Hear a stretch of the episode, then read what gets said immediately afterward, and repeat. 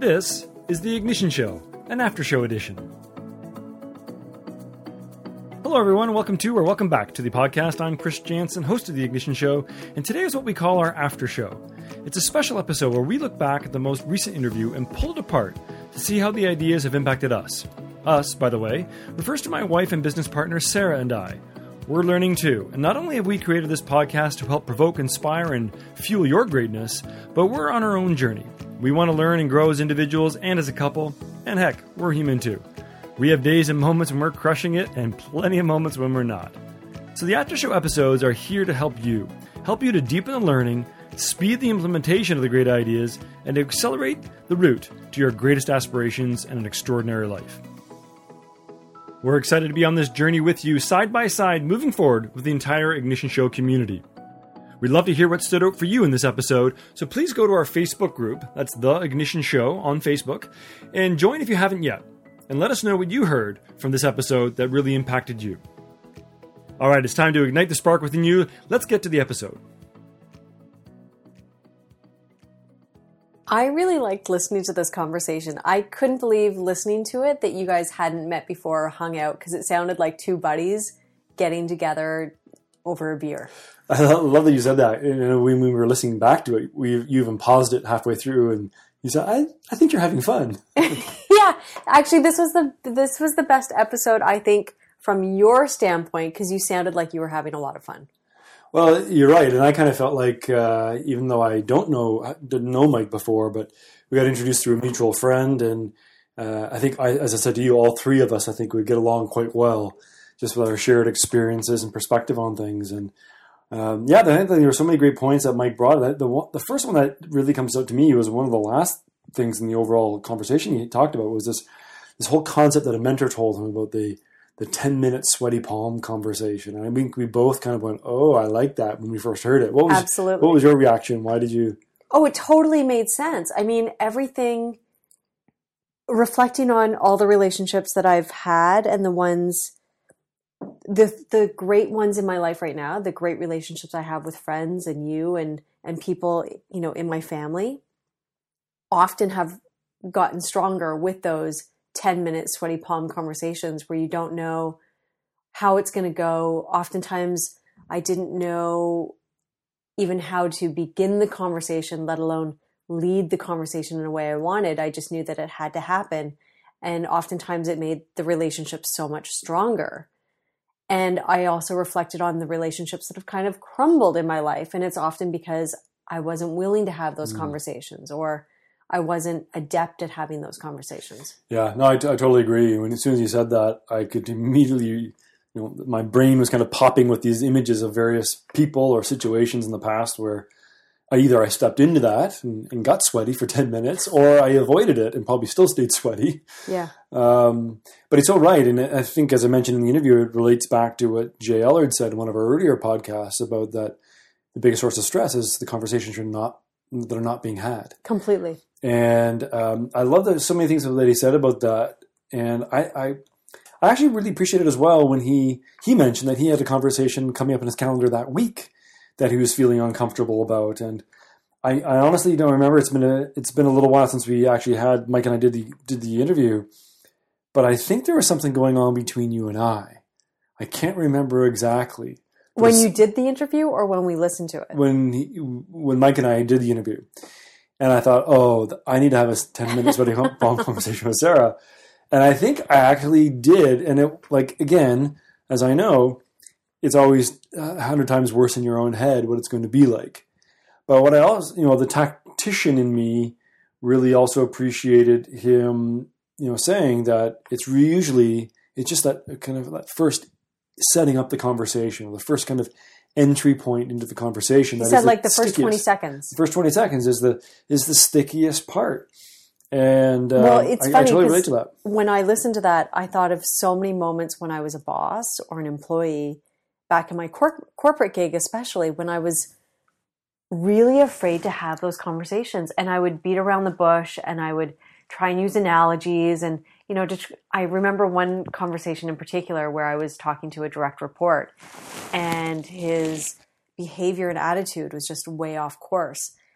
And but he was a very tenured employee, much more tenured than I was, even though I was his boss. And I, I reflect back and I just, I wish I had taken more of a direct route in that Mm. conversation. We ended up in a good place, but I was beating around the bush for like half an hour before, before he got, you know, got a sense of what I was talking about. And, um, I think our relationship would have been that much stronger if I had just been more direct. Uh, I can totally relate to that as well, and it kind of links into the whole conversation around authenticity. Is um, I can re- reflect on the conversation I had when I was leading a team where we had an underperformer on the team, and she was liked. She was she had some challenges. She wasn't from the country. She had a very very strong foreign accent, and she was very hard to understand. And so things were always slower with working with her. But she was getting to the point where she was really becoming problematic. She just was not performing. She just was not delivering at the level she should have been delivering. And her manager, uh, so I was two levels above. Her manager came to me and said, like, this isn't working out. And I knew I needed to have a conversation with her. And um, long story short is, I had the conversation. In hindsight, it was a ten minute sweaty palm conversation. It was awkward first twenty seconds, but I was more direct than I probably ever was, and I probably probably because I thought about it for long enough. I I was uh, built up enough courage to say what needed to be said, but it felt liberating to me to be able to speak directly and just tell her that she's not performing at the level that we need of a, expect of a senior manager. And you know what I like about that? I'm going to interrupt because I reflect back on the conversation that I should have had with that with the person who reported to me. And I look back and I'm like I feel like I was being disrespectful by Yes. not being direct enough. It was like I was underestimating his maturity even though he was about 20 years older than me. I was underestimating how he would take it. Absolutely, that's what I was going to say as well. Is that we, um, when we speak directly, when we speak authentically, you know, with the caveat of you do it in whatever a professional way or personable way or open-hearted way, compassion. compassion, all empathy, all that stuff has got to be there as well. But when you speak direct around a difficult conversation, spoken or not, people will respect it. And it's such a great reminder that I'm sure you and I will have some sweaty palm conversations in the coming days and weeks and months because that's how life is. Um, but just even having this conversation with you now, it just reminds me that it's it's never as bad as it as you think it's going to be.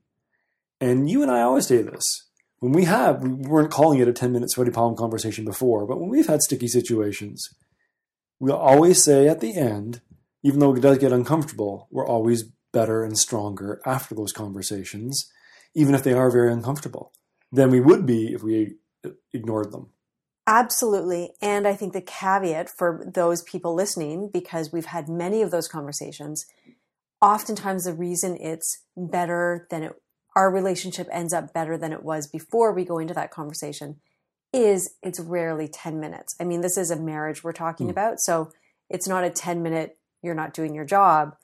We, I think part of the success of those conversations for us is that we we stay in that conversation until it's resolved Yeah. until and until we're in a better place than we were going into it and i think that's been the key to success for those conversations for us I, I agree, and it's interesting you said that because when even when Mike and I talked about the ten minute sweaty palm, I never I never interpreted that as the conversation is only ten minutes. right it's the It's, it's an hour, yeah, it's an hour long conversation, and for that first ten minutes, it's sweaty. Fair enough But then we get into a groove where we, uh, I agree with you. We, we stay in the space. So I'm curious, and we talked about this a little bit earlier. Is what did this conversation that I had with Mike? Did it, what did it trigger in you or prompt in you about your own reflection about vulnerability or authenticity? Well, so the thing that came to mind for me was my corporate life. And I've been out of the corporate world for about four and a half years now. And I reflected back on how, who was the person I was then and who am I now? And I've done a lot of self growth since then, like a lot of self growth. But I think back to the person I was and I don't think I was nearly as authentic as I would be now, knowing knowing what I know now, having done the work that I've that I've done, I would be a much better better employee to have working at a company. But not only that, I would be much more successful because I think I would be better with people, better in situations, more level-headed, um, just better in every sense of the word, but because I would show up authentically and not trying to have this buttoned up persona that I thought would was expected of me at the time. Mm. And I, I, can really do that as well. Again, in my previous career, of marketing, especially in the, the, role of client services, where you know I was the point person for a lot of a lot of clients, and um, there certainly was an air that you're supposed to have the right answer. Yes. As as the agency, I was on a marketing agency side dealing with uh, large organizations, and that's one thing that really struck me when I left that bit that business. Just even a couple weeks after leaving, I re- I could see how clearly it was this facade that was always projecting that we have the answer, we have the answer, and even translated over to the business we have now, whether it's acquiring new clients or the work that I do now with corporate teams, and those initial you know business development conversations where I'm sitting across from a person that doesn't know me necessarily from anybody, and I've got to go in and pitch them on what I do.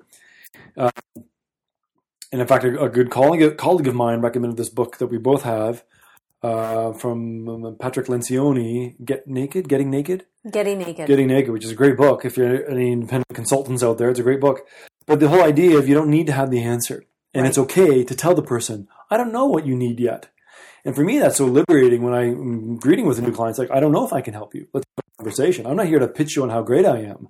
Let me understand you, and I can tell you if I'm able to help you once I understand what problem you need solving or what challenge you're, you're dealing with. And I think that that has really shifted my overall approach, my mindset, and my confidence um, in dealing with um, bigger and bigger organizations or bigger and bigger people and bigger bigger challenges.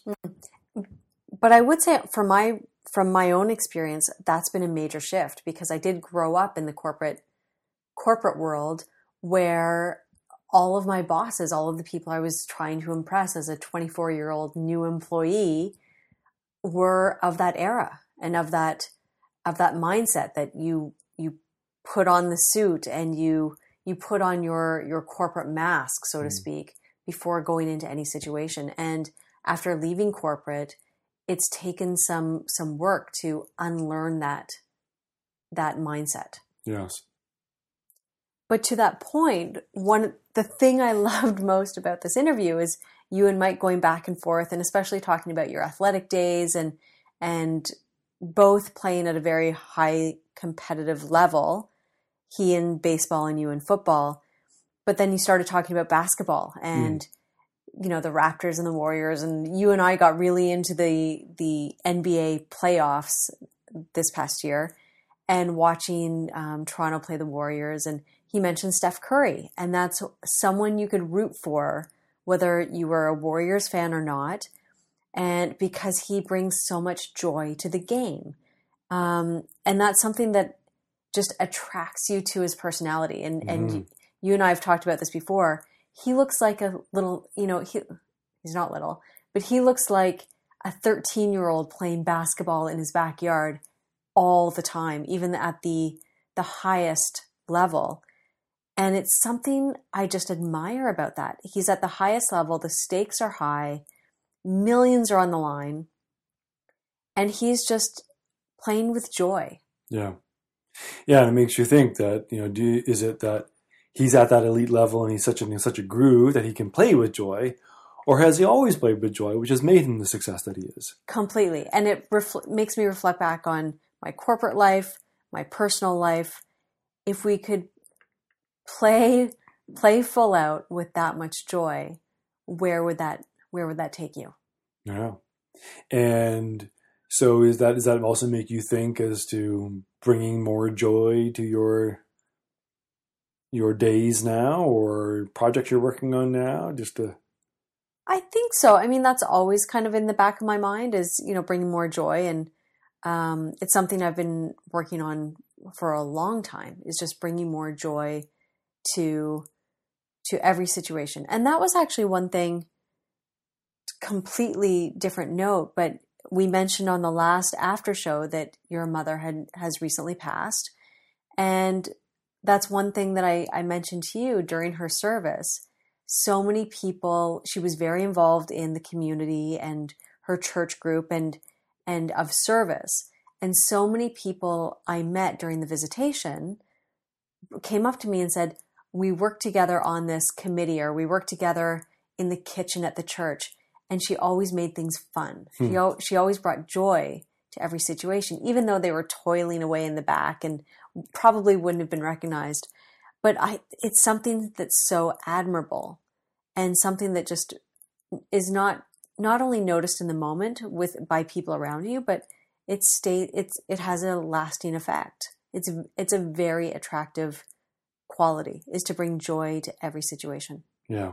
And that's yeah, I guess that's a big at the root of being authentic is regardless of what the situation is, is to be yourself and there's just so much evidence and experience and you know Mike and I talked about a few of them, but of that when it doesn't matter almost what the quality is, but people are attracted to authenticity. Yes. Whether, whether it's joy, whether it's humor, whether that's vulnerability, vulnerability, whether it's strategic insight, whether whatever it is, but people are attracted to authenticity. And um, maybe this is all, all just a, a, prompt for us to bring bring authenticity more to uh, our work and how we engage with our clients and how we run the business and run the house and whatnot. Well, and I think even just bringing it to our community, meeting people, meeting our neighbors on the street in the morning, mm. and how many people say, "Hey, how's it going?" and the standard response is, "Oh, it's great," you know, or "It's not good," bad. not bad. But to actually be authentic in that answer, it's like, ah, I had a rough night. Yeah, exactly, exactly. Well, give me give you some good, good things to think about uh, for the week ahead as to how to bring more, be more authentic, and be perhaps be more vulnerable as we choose courage over comfort in the in the days ahead. So there you have it, our after show edition. As always, if you like what you hear, subscribe, rate the show, or leave a review in iTunes. It helps others find us and helps us get better. We actually read every single review and comment that comes through iTunes, Facebook, and our website, and respond to as many people as we can. We especially love hearing your real live voice, and you can leave comments and questions for us to include in future episodes as an audio message by going to theignitionshow.com slash connect. That's theignitionshow.com slash connect. We'd really love to build a community around you and your questions. And lastly, remember, whatever you dream of, whatever you hope for, and secretly wish you had, you're closer than you think you are, you're meant to have it, and you absolutely deserve it. Until next time, I'm Chris Jansen. And I'm Sarah Jansen. And this is The Ignition Show.